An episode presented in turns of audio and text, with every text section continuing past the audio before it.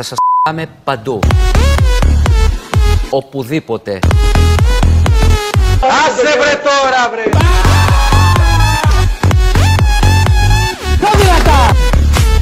Περαστικά είστε πάρικα.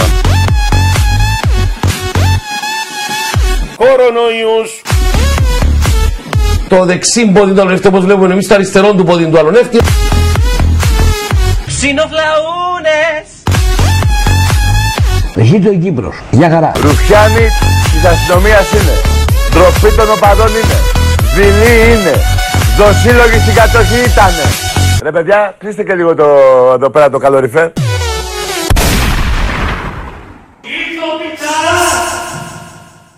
όπως κάνουν σε κάθε ποιητική λέσχη, λέσχη ποίησης, ωραία, ε, ψηκώνεται ένας, έχει κάποιο κοινό από κάτω, εντάξει πόσο κοινό να έχει μια λέσχη ποίησης ρε παιδί μου, έχει καμιά δεκαριά άτομα, ωραία, μπράβο.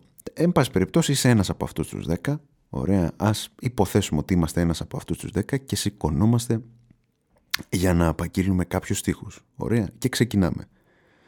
Όσο έχω φωνή θα στο τραγουδάω. Και ό,τι λόγια να πω θα είναι σ' αγαπάω. Όσο έχω φωνή θα στο τραγουδάω, σ' αγαπάω, σ' αγαπάω. Δεν είναι απλά στίχη, εγώ θα έλεγα ότι απαγγείλαμε έναν ύμνο, έτσι, έναν ύμνο της Άννας Βύση, θεάς Άννας Βύση, ωραία, φοβερή Άννα Βύση. Και Φίλιππος Νικολάου, κυρία μου, εντάξει, ναι, μη, μη διαμαρτύρεστε από τώρα, επειδή αναφέραμε μόνο ε, την τραγουδίστρια, ωραία, και Φίλιππος Νικολάου, εντάξει, προφανώς, αλλά, εν πάση περιπτώσει, πρόκειται για έναν ύμνο τον οποίο ύμνο εγώ που με ακούτε αυτή τη στιγμή ακούω στον ύπνο μου, στο ξύπνιο μου εδώ και κάποιες μέρες γιατί είχα την τύχη, είχα την ευκαιρία να βρίσκομαι τις προηγούμενες ημέρες στο καρναβάλι της Πάτρας και είναι προφανές ότι ήταν από τα τραγούδια ρε παιδί μου τα οποία παίζανε συνέχεια και τα οποία με στιγμάτισαν όσο λίγα εν πάση περιπτώσει. Ωραία, όσο έχω φωνή θα στο τραγουδάω. Αναβήσει. Ε, περάσαμε εξαιρετικά. Πρέπει να σας πω ότι ε, ήταν η πρώτη φορά στη ζωή μου που υποδίω με το ρεπόρτερ, υποδίω με το ρεπόρτερ, να το πω διαφορετικά, σκέφτηκα ως ρεπόρτερ για πρώτη φορά στη ζωή μου. Δεν το έχω ξανακάνει, ωραία, αλλά λέω, όπα παιδιά, μισό λεπτό. Έχουμε καρναβάλι στην Πάτρα, ωραία, τους μαζεύω εκεί στο ταμπούκ ή μαζευόμαστε μόνοι μας, εν πάση περιπτώσει, ε, ή απλά μιλάω χωρίς να με προσέχουν. Και αυτό συμβαίνει. Ωραία, παιδιά, υπάρχει καρναβάλι στην Πάτρα. Μπράβο, θα πάω να το καλύψω. Μπράβο, ώστε μετά να κάνουμε μια εκπομπή φοβερή για το καρναβάλι της Πάτρας, να μην μείνει κανένας παραπονεμένος, όλα τα τεκτενόμενα να έρθουμε να σας τα πούμε από αυτό εδώ το μικρόφωνο. Οπότε κάναμε τον ρεπόρτερ και πήγαμε για τρεις μέρες στο καρναβάλι της Πάτρας, Σάββατο, Κυριακή και καθαρά Δευτέρα, για να δούμε λίγο τι παίζει, να δούμε λίγο τι συμβαίνει σε αυτό το καρναβάλι της Πάτρας. Ομολογώ κιόλας ότι, πώς να σας το πω, ε, δεν ήμουνα τόσο τόσο ταγμένος σε αυτό το πλαίσιο, ξέρεις, να πάω στο καρναβάλι της Πάτρας, να περάσω καλά και όλα αυτά, γιατί είχα στο μυαλό μου ρε παιδί μου ότι, ωραία, ξέρεις κάτι, στο καρναβάλι της Πάτρας πας αν είσαι πρωτοετής, αν είσαι δευτεροετής, εκεί πας. Ξέρεις, στα πρώτα χρόνια της πανεπιστημιακής σου ζωής, ε, έτσι το κάνεις συνήθως, έτσι το είχα στο μυαλό μου και εγώ, οπότε εμείς ξέρεις, αργήσαμε λίγο. Εντάξει, Πήγαμε πιο μετά, άντε δεν πειράζει, δεν είναι ακριβώς η ώρα μας για να πάμε, αλλά δεν πειράζει, μαζευτήκαμε μια παρέα ε, και λέμε πάμε. Δεν είχαμε ξαναπάει κιόλας οι περισσότεροι από αυτούς εκεί, οπότε πήγαμε. Έξι άτομα, ρε παιδί μου, ροβολήσαμε για πάτρα. Πήραμε το κτέλ, το τιμημένο, κάθε πέντε λεπτά είχε δρομολόγιο και πήγαμε στην πάτρα. Χαμός στα κτέλ, εντάξει, και ε, πρέπει να σας πω ότι δεν ξεκίνησε με πάρα πολλές προσδοκίες το ταξίδι, διότι μόλις κάθομαι στη θέση μου, φοβερή θέση στο κτέλ, άστο, μιλάμε τώρα για business class, φανταστικό ακούω πίσω μου έναν διάλογο, actual διάλογο, δηλαδή δεν κάνω καμία πλάκα. Ε, ό,τι ακούσετε είναι αληθινό. Εντάξει, γι' αυτό σας λέω, δεν ξεκίνησαν πάρα πολλές προσδοκίες. Λέω, Χριστέ μου, τι πάμε να ακούσουμε. Ε, συζητάγανε πίσω δύο κοπέλες, οι οποίες έμαθα στη συνέχεια ότι είναι από τον Μπουρνάζη. Εντάξει, μιλήσαμε λίγο, έτυχε μία μέσωσε γιατί το ένα ακουστικό μου έπεσε και έκανε, τον, έκανε το Spider-Man, χώθηκε εκεί κάτω από κάτι θέση, κάτι καρέκλες και μου το πιάσε οπότε όλα καλά. Ε, γιατί τα σύρματα ακουστικά με μαράνανε, έτσι. Ξέρετε, άμα χάσεις ένα ακουστικό, Φινίτο la μουσικά. Τέλος. Ε, δεν υπάρχει περίπτωση να το βρεις. Δεν είναι αυτά με το καλώδιο. Βλέπεις την άκρη του καλωδίου, παπ το τραβάς, έρχονται και τα ακουστικά ε, πίσω. ασύρματα ακουστικά, κυρία μου, ψήρες κιόλας που έχω εγώ, που δεν έχουν ούτε αυτό το, το καβλιτσέκι που λέω εγώ έτσι, ε, πώς το πω, ε, ε, επιστημονικά το λέω, ασύρματα ακουστικά δεν μπλέκεις, ψήρες κιόλας. Ωραία, η μία λοιπόν από αυτές τις μποναζιώτησες με έσωσε, αλλά πριν με σώσει, δίνοντάς μου τα ακουστικά, την ακούω να μιλάει με τη φίλη της από τον Μπουρνάζι, να είναι καλά εκεί που είναι τα παιδιά, πρώτο έτος ναι, πρωτοετή φοιτήτριε. Ωραία, πρωτοετή φοιτήτριε. Δεν, δεν θυμάμαι τώρα.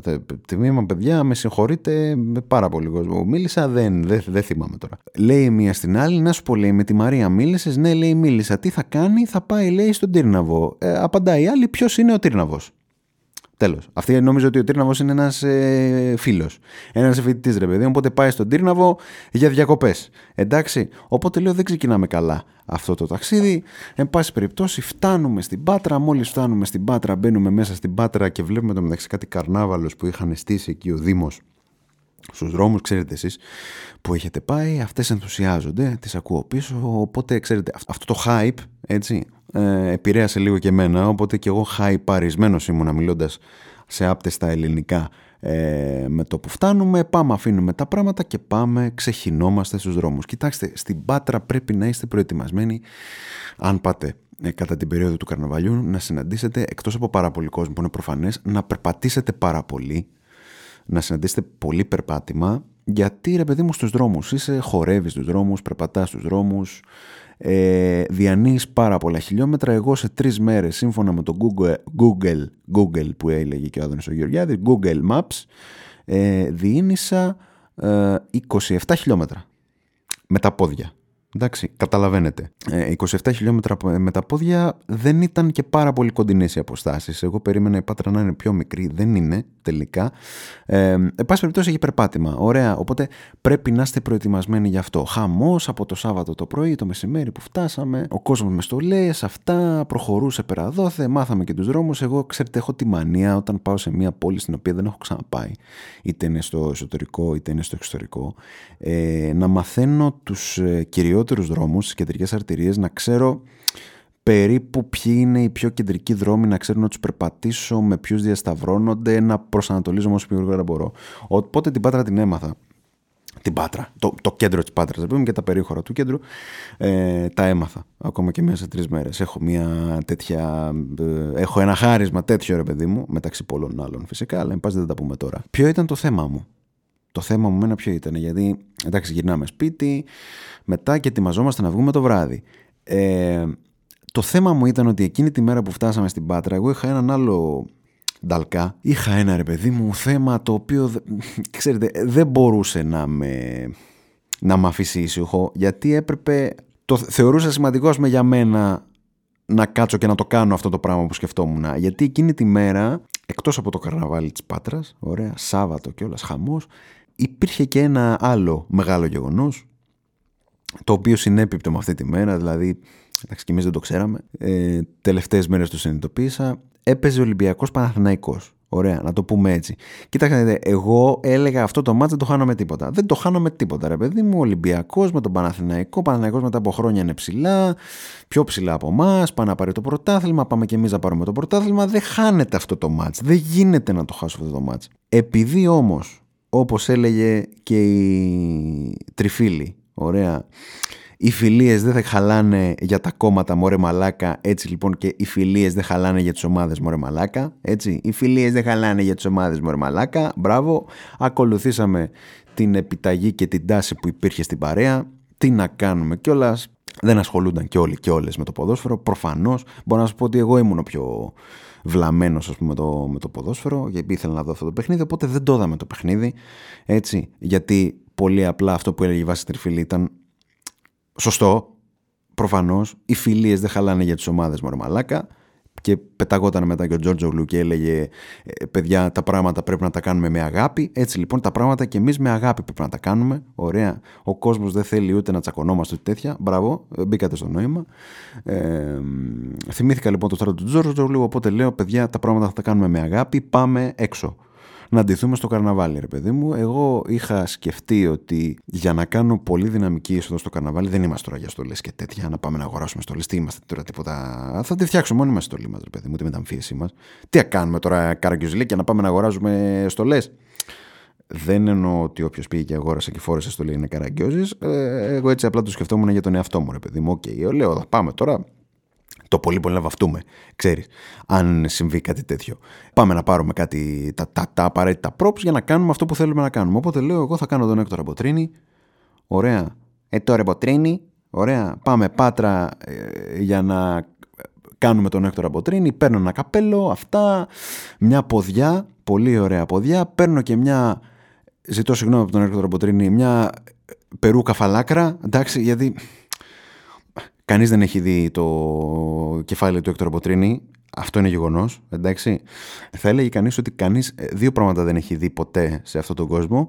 Το κεφάλι του Έκτορα Μποτρίνη και τη χαμένη Ατλαντίδα. Δεν την έχει δει κανένας προφανώς τη χαμένη Ατλαντίδα. Είναι χαμένη. Εντάξει, προφανώς δεν έχει κανένας ε, την τύχη να δει την Ατλαντίδα γιατί έχει χαθεί. Το ίδιο συμβαίνει και με το κεφάλι του Έκτορα Μποτρίνη. Οπότε λέω θα πάρω μία ε, περούκα φαλάκρα για να κάνω τον τρισμέγιστο Έκτορα Μποτρίνη, τον οποίο φυσικά και αγαπάμε πάρα πολύ. Έτσι. Οπότε λέω θα γίνω Έκτορας Μποτρίνη, θα κάνω τη φωνή, αυτά.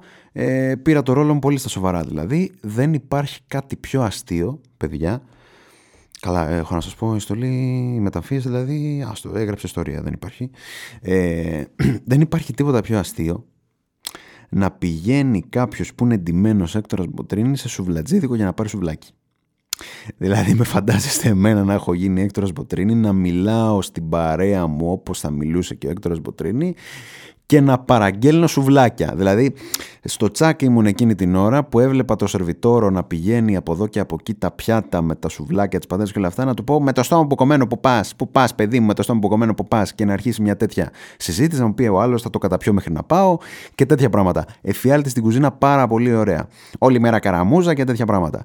Ε, πέρασαν πάρα πολύ ωραία. Βγήκαμε σαν Έκτορας Μποτρίνη, βέβαια αυτή η βλακεία, αυτή η φαλάκρα που είναι το χειρότερο πράγμα που φορέ ποτέ στη ζωή μου, παιδιά το χειρότερο πράγμα που έχω φορέσει ποτέ στη ζωή μου. Δεν κάνω πλάκα, αλλά μιλάμε υδρό στο κεφάλι μου. Δεν υπήρχε σκίστηκε για όλο στο τέλος. Οπότε λέω στο διάλογο την έβγαλα. Οπότε ήμουνα με το πραγματικό μου μαλλί. Εντάξει, όσο είχε απομείνει τέλος πάντων και δεν το είχε φάει αυτή η, πελούκρα, η πελούκρα, η περούκα.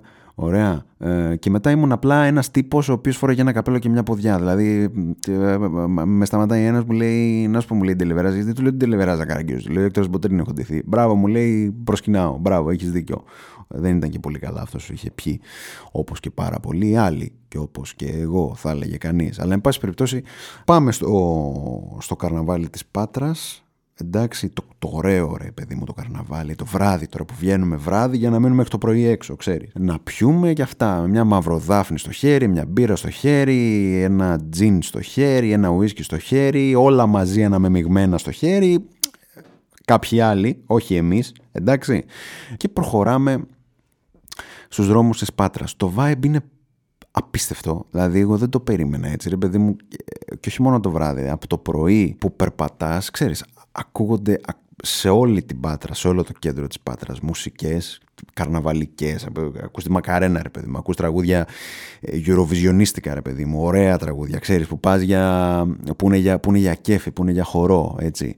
Είναι πάρα πολύ ωραίο το vibe γενικά, βεβαίως καταλαβαίνω πολύ και την άποψη των πατρινών, των γηγενών πατρινών, των κατοίκων της Πάτρας, γιατί ξέρω ρε παιδί μου ανθρώπους που μένουν στην Πάτρα, είτε είναι φοιτητές είτε ζουν εκεί και την περίοδο του καρναβαλιού φεύγουν. Δηλαδή μια εβδομάδα φεύγουν γιατί έχει πάρα πολύ κόσμο, πάρα πολύ κόσμο, έχει πάρα πολύ φασαρία, πάρα πολύ τεβαντούρι, είναι μια ταλαιπωρία να μένεις στην Πάτρα την περίοδο του καρναβαλιού ενώ από τη στιγμή που έχει ζήσει το καρναβάλι τόσο και τόσα χρόνια δεν υπάρχει λόγος να συνεχίσεις να είσαι εκεί. Εκτός αν είσαι τρελός ας πούμε το καρναβάλι και πάμε ρε παιδί μου, ok, okay, κάθε μέρα, κάθε μέρα, κάθε μέρα. Τέλος πάντων, βγαίνουμε αυτό το βράδυ, συνειδητοποιώ αυτόν τον χαμό που γίνεται με τα τραγούδια, με, τα, με, με όλο αυτό το hype, με το vibe, με το μουσικές αυτά, ο ένας πάνω στον άλλον, χαμός εκεί στην πλατεία Γεωργίου, η οποία είναι πλατεία Αγίου Γεωργίου, η πλατεία Βασιλέως Γεωργίου, παιδιά, sorry, δεν έκατσα να το διασταυρώσω, ζητώ συγγνώμη, χίλια συγγνώμη. Ε, ο ένας έλεγε έτσι, ο άλλος έλεγε αλλιώς. Εγώ νόμιζα στην αρχή ότι είναι πλατεία Αγίου Γεωργίου. Εντάξει. Άλλους άκουσα να τη λένε πλατεία Βασιλέως Γεωργίου. Στο τέλος καταλήξαμε όλοι μαζί να τη λέμε πλατεία Γεωργίου Σκέτο. Στο Google, Google Maps έλεγε πλατεία Βασιλέως Γεωργίου του πρώτου. Ωραία. Οπότε κρατάμε αυτό. Αυτό θα είναι και το σωστό. Εντάξει. Γιατί Αγίου Γεωργίου, γιατί να λέγεται Αγίου Γεωργίου; Δεν κατάλαβα, δεν μπορώ να το καταλάβω. Οπότε ε, τέλος πάντων, φτάσαμε εκεί πέρα που είναι κέντρο καρακέντρο καρακέντρο. Χαμός, ε, ένας κόσμος απίστευτος. Ε, για να περάσεις και να μην χαθείς με την παρέα που εμείς ήμασταν έξι άτομα προφανώς κάναμε ένα τρενάκι ο ένας έπιανε τον άλλον ε, ο ένας η μία έπιανε την άλλη και όλα αυτά τα πράγματα για να διασχίσουμε όλον αυτό το κόσμο και να πάμε κάπου αλλού. Γενικά αυτό που κάνεις στο καρναβάλι της Πάτρας είναι ότι εντάξει, προφανώς δεν κάθεσαι σε ένα σημείο κάθεσαι εκεί για ένα μισάωρο, καμιά ώρα μας αρέσει μετά πάμε κάπου αλλού. Και πάμε κάπου αλλού και πάμε κάπου αλλού. Γενικά έχει πάρα πολλές εστίες χορού και διασκέδασης. Ε, θέλω να πω, παντού έχει μεγάφωνα ε, και σε πολλά σημεία βάζουν και διαφορετική τύπη μουσική. Δηλαδή δεν είναι η ίδια μουσική σε ένα μέρος και η, ίδια μουσική σε άλλο. Θέλω να πω, έζησα σε ένα μέρος να ακούγεται μία η ώρα το βράδυ ε, «Θεέ μου κι ας ήξερα ποια μέρα θα πεθάνω και του θανάτου μου γενέθλια να κάνω» και 100 μέτρα παρακάτω, 200 μέτρα παρακάτω έπαιζε Μακαρένα, δηλαδή ή το Doom Tek ρε παιδί μου, Doom Tek Tek, ωραία αζερμπαϊτζάνικο, ωραίο τραγούδι. Καταλάβατε, υπήρχε χάσμα, ξέρετε, δηλαδή υπήρχε για όλα τα γούστα μουσική, ωραία μουσική γενικά, πολύ ωραία καρναβαλική. Η αλήθεια είναι όμως ότι ο άλλος που βάλε, έπαιξε τα γενέθλια τώρα μία ώρα το βράδυ Νωρίς τα έπαιξε. Αυτά είναι τραγούδια 5-6 ώρα το πρωί. Και άμα είσαι πάτρα που είναι όλοι έξω, είναι 7 η ώρα το πρωί, ας πούμε. Ε, Ξεκινάς τέτοια ώρα τζεμπεκέ, ρε παιδί μου, και τους φακιανάκιδες και όλους αυτούς ε, τους τύπους. Οπότε βγήκαμε τέλος πάντων σε όλο αυτόν τον κόσμο, προσπαθούμε να κάνουμε αυτό το τρενάκι. Περνάμε μπροστά από ένα τύπο ο οποίος θέλει απεγνωσμένα να διασχίσει εμάς ε, να περάσει κάθετα μάλλον από εμάς αλλά δεν μπορεί γιατί περνάμε ήδη 3-4 άτομα.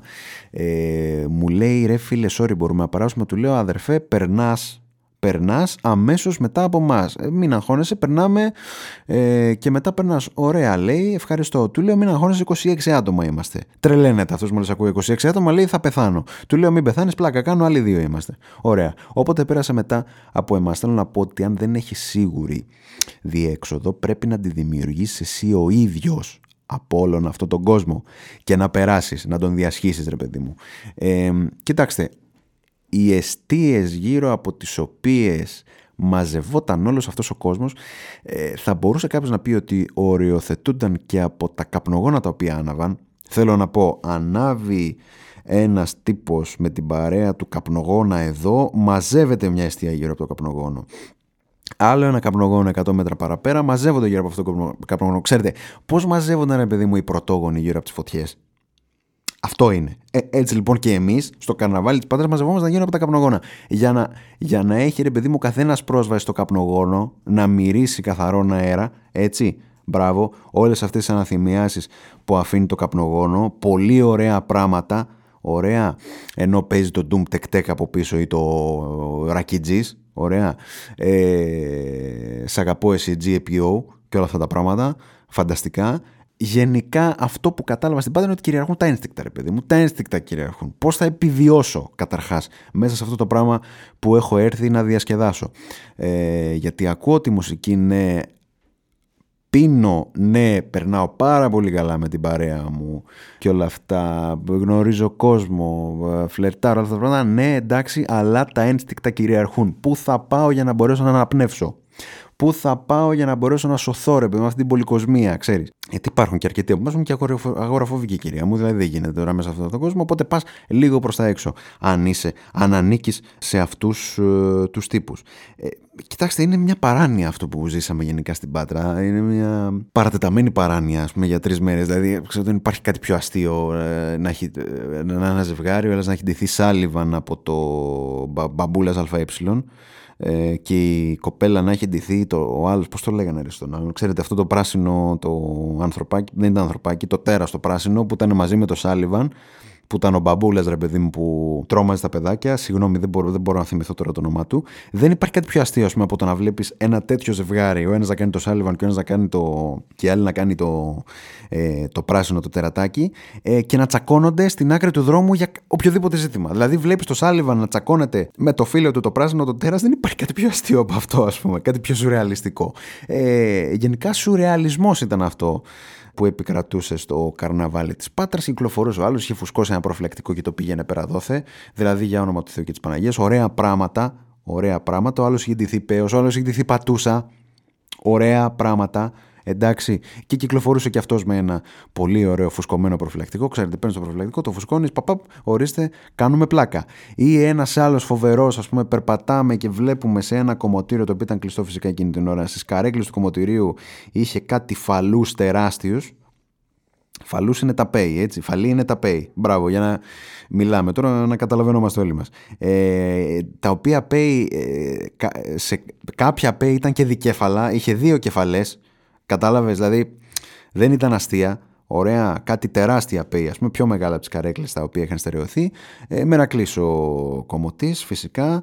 Ε, αυτή, αυτή ήταν η παράνοια, ρε παιδί μου, της Πάτρας. Πώς να σου πω, γενικά, ε, εγώ πέρασα πάρα πολύ ωραία, πέρασα φανταστικά και μόνο εγώ δεν το περίμενα έτσι. Σας είπα κιόλας στην αρχή και αυτό που πίστευα κιόλας στην αρχή, ότι ξέρετε, ρε, πάνε πάνε πιο μικροί γενικά στην Πάτρα, παιδιά αυτά, ok, okay, δηλαδή από ένα σημείο και μετά δεν είναι για να πας στην Πάτρα, το οποίο δεν ισχύει τελικά. Δηλαδή, εγώ είδα ανθρώπους μεγαλύτερους από εμάς. Ε, ανθρώπους μπορώ να σας πω ακόμα και 50 και 60 ετών και χορεύανε, ας πούμε. Εντάξει, προφανώς δεν ήταν, προφανώς δεν ήταν και η πλειοψηφία, εντάξει, αλλά είδα κόσμο που πήγαινε και διασκέδαζε ρε παιδί στο καρναβάλι. Θέλω να πω ότι κάποιες προκαταλήψεις που έχουμε, κάποια στερεότυπα, ε, καλό θα ήταν να τα αποβάλουμε. Το καρναβάλι της Πάντρα είναι μια πάρα πολύ ωραία εμπειρία, ας πούμε, στο. Ο, η παρέλαση που έγινε με τα άρματα και όλα αυτά είναι κάτι, κάτι συγκλονιστικό, είναι κάτι πάρα πολύ όμορφο. Ξέρετε, δεν υπάρχουν... Είναι κάτι πάρα πολύ ενδιαφέρον να ζεις, ρε παιδί μου, έστω και μία φορά. Εντάξει, δίπλα εκεί με τον Γιώργο του Παπανδρέου ήμασταν γίγαντες Ωραία. Ε, και αυτός έμενε εκεί να, να παρατηρεί το φαινόμενο που λέμε και εμείς εδώ για πλάκα, ε, να παρατηρεί την παρέλαση, να παρακολουθεί την παρέλαση. Πέρασα γενικά πάρα πολύ ωραία. Όλο το vibe ήταν πάρα πολύ ωραίο. Ήταν μια πολύ καλή διέξοδος ρε παιδί μου ε, ξέρεις να πάει κάποιος να ξεχάσει τα προβλήματά του να πάει να διασκεδάσει. Αυτό να πάει να ψυχαγωγηθεί, να πάει να γνωρίσει κόσμο να περάσει καλά με την παρέα του. Γενικά να κάνει κάτι το οποίο δεν του προσφέρεται τόσο εύκολα στην καθημερινότητά του ξέρεις OK, okay. να πας και να χορεύεις από το πρωί μέχρι το βράδυ και να πίνεις από το πρωί μέχρι το βράδυ και όλα καλά, ρε παιδί μου. Εννο, εννοούμε σε πλαίσια λογικά, σε πλαίσια που δεν ενοχλείς τον άλλον, εννοείται, εντάξει. Που περνάς καλά για τον εαυτό σου και μόνο. Ωραία, και δεν επηρεάζεις τους άλλους. Ε, ήταν κάτι πάρα πολύ όμορφο, κάτι πάρα πολύ ωραίο, το οποίο ομολογώ θα το ξαναέκανα. Δεν, ε, καλή παρέα να υπάρχει και θα το ξανά έκανα. Ε, είναι μια πολύ ωραία εμπειρία, την οποία δεν περίμενα έτσι. Ωραία. Ένα πράγμα δεν μου άρεσε στο καρναβάλι, πρέπει να το πω αυτό. Ε, όλα τέλεια, σε όλα παίρνουν βαθμό εξαιρετικό. Ε, πρέπει όμως να πω το εξής. Με τα λύπης, ωραία, συνειδητοποίησα, γιατί το σκεφτόμουν ρε παιδί μου σε ένα σημείο, ούτε μία φορά στο καρναβάλι, ούτε μία φορά δεν έπαιξε το μουτσάτσος. Και λέω εγώ, έχεις τόσο κόσμο. Είναι δυνατό να μην παίζεις το μουτσάτσος; Δεν υπάρχει πιο καρναβαλική μουσική από το μουτσάτσος, ειδικά μετά από αυτό που συνέβη το Δεκέμβρη. Και τα έχουμε πει εδώ σε αυτή την εκπομπή, γιατί προφανώς είμαστε πρωτοπόροι και τα λέμε όλα. Εντάξει. Ναι, δεν είναι δυνατόν να παίξει το μουτσάτσος, ρε παιδί, μια φορά. Δηλαδή, φαντάζομαι τώρα τι θα γινόταν άμα έπαιζε το μουτσάτσος. Μουτσάτσο. Χαμός, χαμός, χαμός, ρε παιδί. Χαμός. Δεν μπορώ ούτε καν να το σκέφτομαι. Ρεθίζομαι για μόνο το σκέφτομαι. Έτσι. Δηλαδή, μιλάμε τώρα για μια. Θα ήταν κάτι φανταστικό. Μια... Ε, ένα συγκλονιστικό entry, ας πούμε, μέσα στο καρναβάλι, το οποίο δυστυχώς δεν έγινε και πρέπει να το πω αυτού του διοργανωτές. Δηλαδή, παιδιά, για όνομα του Θεού, δεν είναι δυνατόν. Ή σε όλα τα παιδιά που βάζανε μουσική, ας πούμε. Ρε, παιδιά, είναι δυνατόν ούτε σε μία στιγμή να μην ακούσω το μουτσάτσο. Δεν γίνονται αυτά τα πράγματα. Δηλαδή, εντάξει, καλός και ρατζικιτζή, καλή και αναβίση την οποία πλέον τραγουδάμε μέχρι και στον ύπνο μας. Ναι, ρε φίλε, αλλά βάλα και λίγο μουτσάτσο, ρε παιδί μου, να τρελαθούμε, να, να, να, να, να, να γίνει χαμός, ας πούμε. Έτσι, στο καρναβάλι της Πάτρας που έτσι και γίνονταν χαμός, εντάξει, okay, αλλά με το Μουτσάτσος θα είχε ε, και μία, πώς το λένε, μία, μία άλλη αίσθηση το όλο πράγμα. Η Πάτρα δεν μου άρεσε. πρέπει να το πω αυτό. Συγγνώμη, ε, sorry. Δηλαδή, ε, αν είστε από την Πάτρα, μας ακούτε από την Πάτρα, έχουμε ένα ποσοστό των ανθρώπων μας ακούει και από αυτή την περιοχή. παιδιά, συγγνώμη, είτε ζείτε στην Πάτρα, είτε είστε από εκεί, είτε είστε φοιτητές. Συγγνώμη, αλήθεια, συγγνώμη. Δεν θέλω να σας προσβάλλω, αλλά η Πάτρα δεν μου άρεσε. Δηλαδή, κάνω δύο disclaimers. Ωραία, είμαι κύριος. Ε, πρέπει να πω ότι την Πάτρα την είδα, μάλλον δεν την είδα εκτός καρναβαλικής περίοδου, οπότε δεν ξέρω πώς είναι σε μια φυσιολογική της ημέρα. Και δεύτερον, την είδα για τρεις μέρες. Δηλαδή είναι μικρό το δείγμα. Την περπάτησα πολύ, οπότε αυτό μου δίνει το δικαίωμα να πω και μια άποψη, γιατί όταν περπατάς μια πόλη την καταλαβαίνεις καλύτερα, αλλά ρε παιδί μου, OK, okay, καταλαβαίνετε. Κάνω αυτά τα disclaimers για να εξηγήσω τη θέση μου και τη στάση μου. Δεν μου άρεσε Πάτρα, συγγνώμη. Δηλαδή, έχω πάει σε πολύ πιο όμορφες πόλεις στην Ελλάδα. Ωραία. Η θάλασσα τη σώζει λίγο, υποθέτω. Εντάξει, αλλά η Πάτρα γενικά δεν λέει τίποτα. Και σαν πόλη, οι αγωνιστές είναι εκεί στην Πάτρα, είναι και λίγο τρελοί. Θέλω να πω, ο πρώτος βουλευτής σε ψήφους είναι ο Γιώργος Παπανδρέου. Προσέξτε τώρα τι γίνεται. Ο δήμαρχος είναι κομμουνιστής. Ωραία. Το πρώτο κόμμα στις προηγούμενες εκλογές που βγήκε στην Πάτρα στην Αχαία ήταν ο ΣΥΡΙΖΑ και η περιφέρεια ανήκει στη Νέα Δημοκρατία. Δεν γίνονται αυτά τα πράγματα. Αυτά τα πράγματα δεν γίνονται. Δηλαδή, μόνο στην Πάτρα συμβαίνουν αυτά και γι' αυτό γίνεται εκεί το πατρινό καρναβάλι. Ένα πατρινό καρναβάλι, βέβαια, το οποίο, όπως είπα και πριν, είναι μια εμπειρία συγκλονιστικότατη. Εγώ δηλαδή ενθουσιάστηκα πάρα πολύ. Αυτές τις μέρες πέρασα πάρα πολύ ωραία. Λίγος ύπνος προφανώς, αλλά δεν πας για να κοιμηθείς, κυρία μου. Και καταλαβαίνω ότι κάποιος είναι δύσκολο τρεις μέρες σερή και τέσσερις και πέντε να χορεύει από το πρωί μέχρι τώρα το βράδυ. Το καταλαβαίνω. Δεν πειράζει, πήγαινε για μια μέρα. Πήγαινε για μια μέρα, παιδί μου, πήγαινε να χορέψει μια μέρα. Α πούμε, είναι πάρα πολύ ωραία εμπειρία. Και αφού είπαμε όλα αυτά για την Πάτρα, να πούμε και κάτι άλλο για την Πάτρα. Μάλλον να δώσουμε μια απάντηση εδώ από το βήμα αυτής εδώ της εκπομπής, γιατί δεν μπορούμε να αφήσουμε τέτοια πράγματα αναπάντητα. Κοιτάξτε, εγώ αυτό στην αρχή το εξέλαβα ως πλάκα. Πλάκα, ρε παιδί μου, πάμε να κάνουμε πλάκα. OK, okay, και πλάκα έκανα με τους φίλους μου, πλάκα έκανα και με, το, με τους άλλους που μου το στέλνανε. Ε, το είδα εγώ, δεν έχω Facebook, αλλά το είδα από το Facebook μιας φίλης εκείνη τη μέρα. Μετά μου το στείλανε και κάποιοι άλλοι, κάτι φίλοι και αυτά. Οπότε λέω, παιδιά, ωραία, κάνουμε την πλάκα μας να ασχοληθούμε για λίγο σοβαρά με αυτό. Ε, θα ασχοληθώ λοιπόν και θα δώσω μια απάντηση, εν πάση περιπτώσει, σε ένα ποστάρισμα που έκανε στο Facebook ένας τύπος ή μία τύπισσα έτσι, γιατί μπορεί να είναι και γυναίκα φυσικά. Δεν το ξέρουμε. Ε, ο λογαριασμός λέγεται, το account λέγεται Θεός, ο Θεός. Εντάξει, οπότε δίνουμε μια απάντηση στον Θεό αυτή τη στιγμή με εισαγωγικά.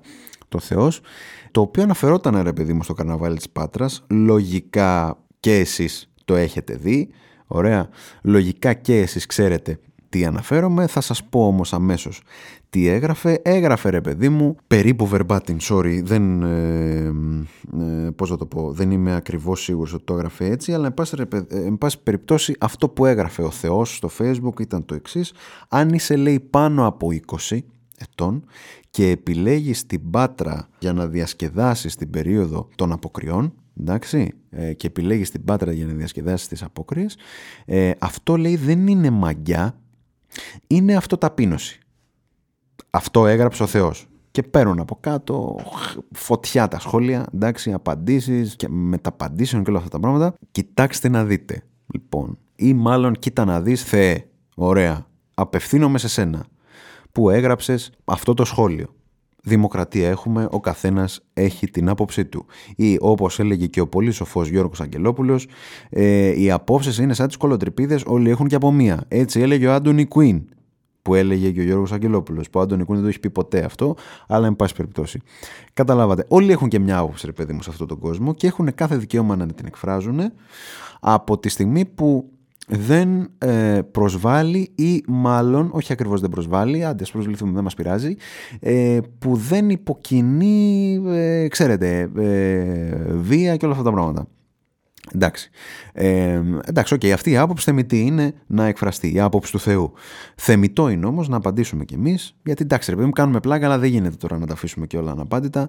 Δεν μπορώ, Θεέ, με τίποτα να ενστερνιστώ την άποψή σου, γιατί έχεις πάρει μία πολύ συγκεκριμένη μερίδα ανθρώπων που ήταν στο καρναβάλι και εγώ θα την έλεγα ισχνή μειοψηφία αυτή τη μερίδα των ανθρώπων που πήρες. Και επειδή ακριβώς πήρες αυτή την ισχνή μερίδα που βρέθηκε στο καρναβάλι, μας έχεις βάλει όλους στο ίδιο καλούπι. Κι άσε με μένα όλους τους άλλους ανθρώπους που πήγαν όχι μόνο φέτος, αλλά και όλα τα υπόλοιπα και προηγούμενα χρόνια στην Πάτρα για να περάσουν εκεί τις αποκρίε τους, το τρίμερο της Καθαράς Δευτέρας. Ωραία. Ε, οπότε έχεις βάλει όλους τους ανθρώπους στο ίδιο καλούπι εξαιτίας μιας πολύ περιορισμένης μειοψηφίας. Ωραία. Γιατί εσύ, Θεέ, νομίζεις ότι όποιος πάει στην Πάτρα πάει είτε για να πηδήξει είτε για να πηδηχτεί. Έχω να σου πω ότι κάτι τέτοιο δεν ισχύει. Sorry. Και εν πάση περιπτώσει, σταματήστε και εσύ Θεέ αλλά και όλοι οι άλλοι να σχολιάζετε και να κριτικάρετε τους ανθρώπους από τον τρόπο με τον οποίο διασκεδάζουν. Σταματήστε να σχολιάζετε τους ανθρώπους από το που πάνε να περάσουν το τριήμερο της καθαράς Δευτέρας. Σταματήστε να σχολιάζετε τους ανθρώπους επειδή δεν μπορείτε να τους καταλάβετε. Σταματήστε να σχολιάζετε τους ανθρώπους για τους οποίους δεν έχετε καμία απολύτως ιδέα και δεν τους ξέρετε. Σταματήστε το κόφτε το γιατί στο κάτω-κάτω δεν έχουμε να λογοδοτήσουμε σε κανέναν για το τι θα κάνουμε στη ζωή μας. Δεν θα φτάσουμε να λογοδοτήσουμε πόσο μάλλον σε εσάς και σε εσένα αγαπητέ Θεέ, ωραία, του Facebook, για το πού θα περάσουμε τις διακοπές μας. Εντάξει, οπότε κόφτε το αυτό, κόφτο γιατί εσείς που το λέτε είτε δεν έχετε πάει ποτέ στην Πάτρα και δεν έχετε βρεθεί ποτέ στην Πάτρα είτε κουβαλάτε ένα απίστευτο κόμπλεξ επειδή ακριβώς δεν έχετε πάει ποτέ στην Πάτρα. Κόφτε το αυτό εντάξει, και περιοριστείτε στην πλάκα. Μην βγάζετε όλο το μένο σας στο facebook επειδή δεν έχετε ιδέα τι συμβαίνει στην Πάτρα. Κλείνει η παρένθεση, ωραία, τα φιλιά μας εδώ δώσαμε αυτή την απάντηση που έπρεπε να τη δώσουμε και πήρε και κάποιες μέρες για να τη δώσουμε. Εντάξει, είδα τον Babylon, άλλο θέμα, παπαπαπ, κάναμε ένα παπαπ, τα, περνα, τα περνάμε όλα έτσι ε, γρήγορα, κάνουμε ένα φανταστικό transition και βγαίνουμε στην αντεπίθεση, ωραία. Είδα τον Babylon, αυτή την ταινιάρα, την τρίωρη ταινιάρα του Damien Chazelle, ωραία, δεν περίμεναν τόσο καλή ταινία. Φανταστική και η σκηνοθεσία του, του Damien Chazelle αλλά και το σενάριο το οποίο έγραψε ο ίδιος. Πανέξυπνο σενάριο ε, το οποίο ρε παιδί μου παίρνει γενικά την περίοδο της παρακμής του βοβού κινηματογράφου στις Ηνωμένες Πολιτείες Αμερικής και το συνδέει, μάλλον το προσωποποιεί με τους δύο κεντρικούς χαρακτήρες τους οποίους υποδίονται ο Brad Pitt και η θεά Margot Robbie. Καλά Margot Robbie εντάξει αφήστε Αφήστε, εντάξει. Δίνει ρέστα σε αυτή την ταινία. Εντάξει. Ε, θα μιλήσουμε για τη Μάρκο Τρόμπι αμέσως μετά. Ε, και το κάνει με έναν τρόπο ο Ντέμιν Σαζέλ πάρα πολύ συγκινητικό, πάρα πολύ έξυπνο, πάρα πολύ παραγωγικό, με την έννοια ότι κανένα λεπτό, κανένα δευτερόλεπτο από αυτή την τρίωρη ταινία, τρεις ώρες και λίγο παραπάνω κιόλας, ε, 189 λεπτά, ε, δεν αισθάνθηκα ότι βαρέθηκα ποτέ, δεν αισθάνθηκα καμία σκηνή ότι είναι περιττή ή τέλος πάντων βάζει παραπάνω σάλτσες από αυτές που έπρεπε να βάλει. Υπάρχει μια συγκλονιστική σκηνή μέσα στο έργο που πάει η Jane Smith ε, και εξελίσσεται σε μονόλογο της Jane Smith όταν μιλάει με τον Brad Pitt ο οποίος πάει να τη ζητήσει το λόγο γιατί γράφεις κακά λόγια για εμένα που είμαι αστέρας του βοβού κινηματογράφου και του λέει αυτή ότι ξέρεις κάτι δεν ήρθες να με ρωτήσεις αυτό δεν ήρθες να μου ζητήσεις το λόγο γι' αυτό ήρθες να με ρωτήσεις να ρωτήσεις τη γνώμη μου και να σου πω γιατί οι άνθρωποι γελάνε με σένα και με τις ταινίες σου πια και γελάνε με τις ταινίες σου γιατί πολύ απλά έχεις τελειώσει του είπε του Brad Pitt. Γενικά η ταινία πραγματεύεται αυτό το πολύ άσχημο και πολύ σκληρό γεγονός της αλλαγής που συμβαίνει συνέχεια στις ανθρώπινες κοινωνίες και την οποία αλλαγή ποτέ δεν μπορούν να για την οποία αλλαγή μάλλον δεν είναι καθόλου προετοιμασμένοι οι άνθρωποι, ποτέ δεν ήταν. Εντάξει, και δεν είναι αυτό το πολύ σκληρό κομμάτι της ανθρώπινης ιστορίας ότι ρε παιδί μου ξέρεις ο κόσμος προχωράει αν δεν είσαι διατεθειμένος ή αν δεν μπορείς να προχωρήσεις μαζί του δυστυχώς αφήνει πίσω και δεν ρωτάει και καθόλου και έχεις να διαχειριστείς αυτό το πάρα πολύ άσχημο αυτή την πάρα πολύ άσχημη εξέλιξη της ζωής σου. Με πάση περιπτώσει τώρα μιλάμε για πολύ μεγάλη ταινία. Εγώ τη χαρακτήρισα instant classic. Δηλαδή με το που την είδες, ξέρεις ότι αυτή η ταινία θα γίνει και κλασική και θα μνημονεύεται και μετά από χρόνια. Σε αυτό φυσικά ε, δεν συνέβαλε μόνο η σκηνοθεσία και το σενάριο που είναι εξαιρετικά, αλλά και ο Brad Pitt που εντάξει παίζει τον Brad Pitt σε μια ακόμη ταινία αλλά δεν ενοχλεί κανέναν γιατί το κάνει φανταστικά εντάξει ε, και είναι φοβερός. Η Margot Robbie ήταν αυτή που ε, δεν πήρε στις πλάτες της στην ταινία γιατί όλοι ήταν εντυπωσιακοί και φανταστικοί αλλά ρε παιδί μου έκανε μία ε, εμφάνιση η οποία είναι σίγουρα αξιομνημόνευτη από τις καλύτερες της εμφανίσεις στον κινηματογράφο και ε, ξέρετε αποστόμωσε όλους εκείνους οι οποίοι βλέπουν ρε παιδί μου μια ωραία κοπέλα, μια ωραία ηθοποιό και μένουν σε αυτό ότι είναι πολύ ωραία ηθοποιός. Η Μάρκο Τρόπι δεν είναι απλά μια πανέμορφη ηθοποιός, είναι μια συγκλονιστική ηθοποιός και αυτό έχει και πολύ πιο μεγάλη αξία ε, από το πόσο όμορφη είναι. Εντάξει, εδώ συνήθως αντιπαραβάλλω και τη Σκάλετ Τζοχάνσον. Συνήθως. Αυτό κάνω εγώ επειδή είμαι γραφικός. Εντάξει, η Σκάλετ Τζοχάνσον είναι απλά πανέμορφη, λιποθυμάμαι, αλλά είναι και μια συγκλονιστική ηθοποιός. Για τη Σκάλετ Τζοχάνσον, ε, αφήνω μια υποσημείωση, θα κάνουμε ένα επεισόδιο ξεχωριστό. Σας το υπόσχομαι. Στο μέλλον, κάποια στιγμή θα το κάνουμε. Το οφείλω στον εαυτό μου. Ωραία. Ωραία. Ε, η Μάρκο Τρόπι λοιπόν είναι αυτό. Δεν είναι Megan Fox, παιδί μου. Καταλάβατε, δηλαδή, υποδίεται την ηθοποιό. Είναι πάρα πολύ όμορφη, ναι, αλλά εκεί τελειώνει η κουβέντα. Δε, δηλαδή, τη, τη Megan Fox δεν την ξέρουμε, ας πούμε, επειδή είναι συγκλονιστική ηθοποιός, δηλαδή για όνομα του Θεού.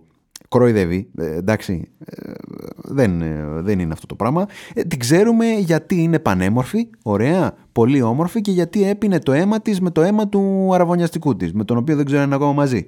Ωραία, γι' αυτό την ξέρουμε. Η Μάρκο Τρόπι δεν είναι αυτό. Η Μάρκο Τρόπι είναι, κάτι, είναι ένα φαινόμενο, είναι ένα, κάτι συγκλονιστικό. Ήταν εξαιρετική στην ταινία, ήταν ε, μοναδική. Ε, αυτό ήταν το Babylon. Ε, να πάτε να το δείτε αν δεν έχετε πάει ακόμα. Εγώ άργησα κιόλας να πάω, δηλαδή παίζονταν ένα μισό μήνα η ταινία εδώ στην Ελλάδα, αλλά πήγα τώρα να έχω και την ησυχία μου, ξέρεις, στην αίθουσα να μην, είναι, ε, να μην είμαι μόνος και επειδή το συζήτησα κιόλας. Ε, θα σας έλεγα, εντάξει δεν χρειάζεται εμένα να σας το πω, αλλά θα σας έλεγα γενικά, αν ε, πάτε να δείτε καμιά ταινία, να επιλέγετε μικρούς κινηματογράφους, πιο συνοικιακούς. Ξέρετε, μην πάτε τώρα στα Village, στο mall, ρε παιδί μου. Εντάξει, ok. Okay. Και το κοινό αλλάζει. Με καταλαβαίνετε τι πάω να πω, ας μην το αναπτύξω παραπάνω αυτό το θέμα. Ε, αλλά καλό θα ήταν ρε παιδί μου να πάτε να ενισχύσετε και τους πιο μικρούς κινηματογράφους, πιο συνοικιακούς, ε,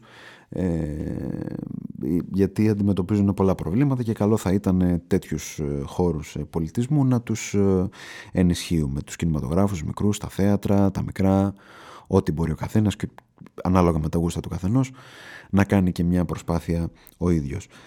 Αυτά για το Babylon. Ε, ομολογώ ότι αυτό το επεισόδιο το σκεφτόμουν να το γράψω, να μην το γράψω, τι να πω εν πάση περιπτώσει γιατί δεν συνέβησαν λίγα αυτές τις μέρες. Ε, δηλαδή ο Μάρτης δεν μπήκε καθόλου καλά. Δυστυχώς ε, αυτό που συνέβη στα τέμπη ήταν ε, κάτι πάρα πολύ ε, όχι απλά τραγικό, ήταν ήταν μια τραγωδία, δεν μπορείς να το χαρακτηρίσεις, να... δεν μπορείς να το αντέξεις και μόνο, μόνο στην είδηση ας πούμε είναι κάτι αβάσταχτο. Ε, το ακόμη πιο τραγικό είναι ότι συνειδητοποιείς μετά από... Ποιος θέλει μήνυμα τώρα, τώρα βρήκε. Εν πάση περιπτώσει, το πιο τραγικό σε αυτές τις περιπτώσεις είναι ότι συνειδητοποιείς ότι αποθαύμαζεις σε αυτήν εδώ τη χώρα, δυστυχώς. Δηλαδή, ρε παιδί μου, ήταν ένα δρομολόγιο το οποίο έπαιρναν χιλιάδες, χιλιάδες κόσμου καθημερινά και το έκαναν. Αθήνα, Θεσσαλονίκη. Πάω Θεσσαλονίκη, ρε παιδί μου, με το τρένο. Και το κάνανε χιλιάδες κόσμου κάθε μέρα. Και αυτοί οι άνθρωποι μετά από αυτό το τραγικό συμβάν καταλαβαίνεις πόσο τυχεροί ήτανε. Πόσο τρομακτικό ακούγεται αυτό. Γιατί μπορεί και εσείς που με ακούτε τώρα να ήσασταν στο ίδιο τρένο να κάνατε το ίδιο δρομολόγιο. Έτυχε και δεν ήσασταν σε αυτό το τρένο της Τετάρτης ή της Τρίτης το βράδυ ποτέ έγινε. Ξημερώματα Τετάρτης. Είναι μοναδικό αυτό το πράγμα. Και στο κάτω-κάτω ρε παιδιά, αν εντάξει οι πρώτες μέρες είναι λίγο περίεργες, δηλαδή δεν είναι ξέρω εγώ να αναζητούμε ευθύνες ενώ ανασύρονται ακόμη νεκροί και η τραγωδία δεν έχει τελειώσει ουσιαστικά, αλλά ρε παιδί μου ένα πράγμα θα πω, ένα σχόλιο θα κάνω, το οποίο το είδα στο, στο Instagram και με, το οποίο συμφωνώ απόλυτα. Δεν γίνεται ρε πούστη να κάνεις μια γαμμένη παραγγελία στο eFood και να βλέπεις τον delivery που είναι ανα πάσα ώρα και στιγμή. Και αυτό το πράγμα να είναι τόσο δύσκολο να το βάλουμε και στα τρένα μας. Να ξέρουμε πού είναι τα αναθεματισμένα τα τρένα, πού πάνε, σε ποιες ράγες κινούνται, σε ποιες ράγες βαδίζουν. Τόσο δύσκολο είναι ρε γάμο το κερατό μου. Δεν μπορώ να το καταλάβω αυτό το πράγμα. Δεν μπορώ να καταλάβω γιατί όλοι αυτοί οι ηθήνοντες εν πάση περιπτώσει πάνε, βάζουν τα μαύρα τους, πάνε στο, χώρο, στο χώρο του δυστυχήματος και πάνε και κλαίνε. Ε, αυτά δηλώνουν συγκλονισμένοι. Δεν θέλουμε ρε φίλε να μας πεις ότι είσαι συγκλονισμένος. Τα λέγαμε και όταν κάναμε το επεισόδιο για τον Άλκη. Δεν μας ενδιαφέρει να μας πεις ότι είσαι συγκλονισμένος. Σε πιστεύουμε, δεν λέω εγώ ότι δεν είσαι ή το υποδίεσαι. Σε πιστεύουμε ότι είσαι συγκλονισμένος, αλλά δεν περιμένουμε να μας πεις αυτό ρε φίλε. Περιμένουμε από εσένα να μεριμνήσεις ώστε να μην μας πεις ότι είσαι συγκλονισμένος γιατί ποτέ δεν θα έπρεπε να συμβεί κάτι τέτοιο. Περιμένουμε από εσένα που έχεις μια θέση ευθύνης να πας να βάλεις το γαμμένο του GPS σε αυτά τα τρένα και να το εγκαταστήσεις. Δεν είναι τόσο δύσκολο ρε φίλε. Σταματήστε να κάνετε φιέστες ότι οι, σιδηρο... οι σιδηροδρομικές μεταφορές στην Ελλάδα αλλάζουν και Αθήνα Θεσσαλονίκη λέει το κάνουμε λέει με τέσσερις ώρες πια στα παπάρια μας, sorry κιόλας. Δηλαδή δεν μας νοιάζει αυτό το πράγμα ρε φίλε. Δεν με νοιάζει να πάω από την Αθήνα στη Θεσσαλονίκη μέσα σε τέσσερις ώρες. Με νοιάζει να πάω ασφαλής και να φτάσω ασφαλής στο σπίτι μου. Από την Αθήνα στη Θεσσαλονίκη και από Θεσσαλονίκη στην Αθήνα. Δεν μπορείτε να το καταλάβετε αυτό το πράγμα. Αυτά. Τα λέμε σε δύο εβδομάδες. Να είστε καλά.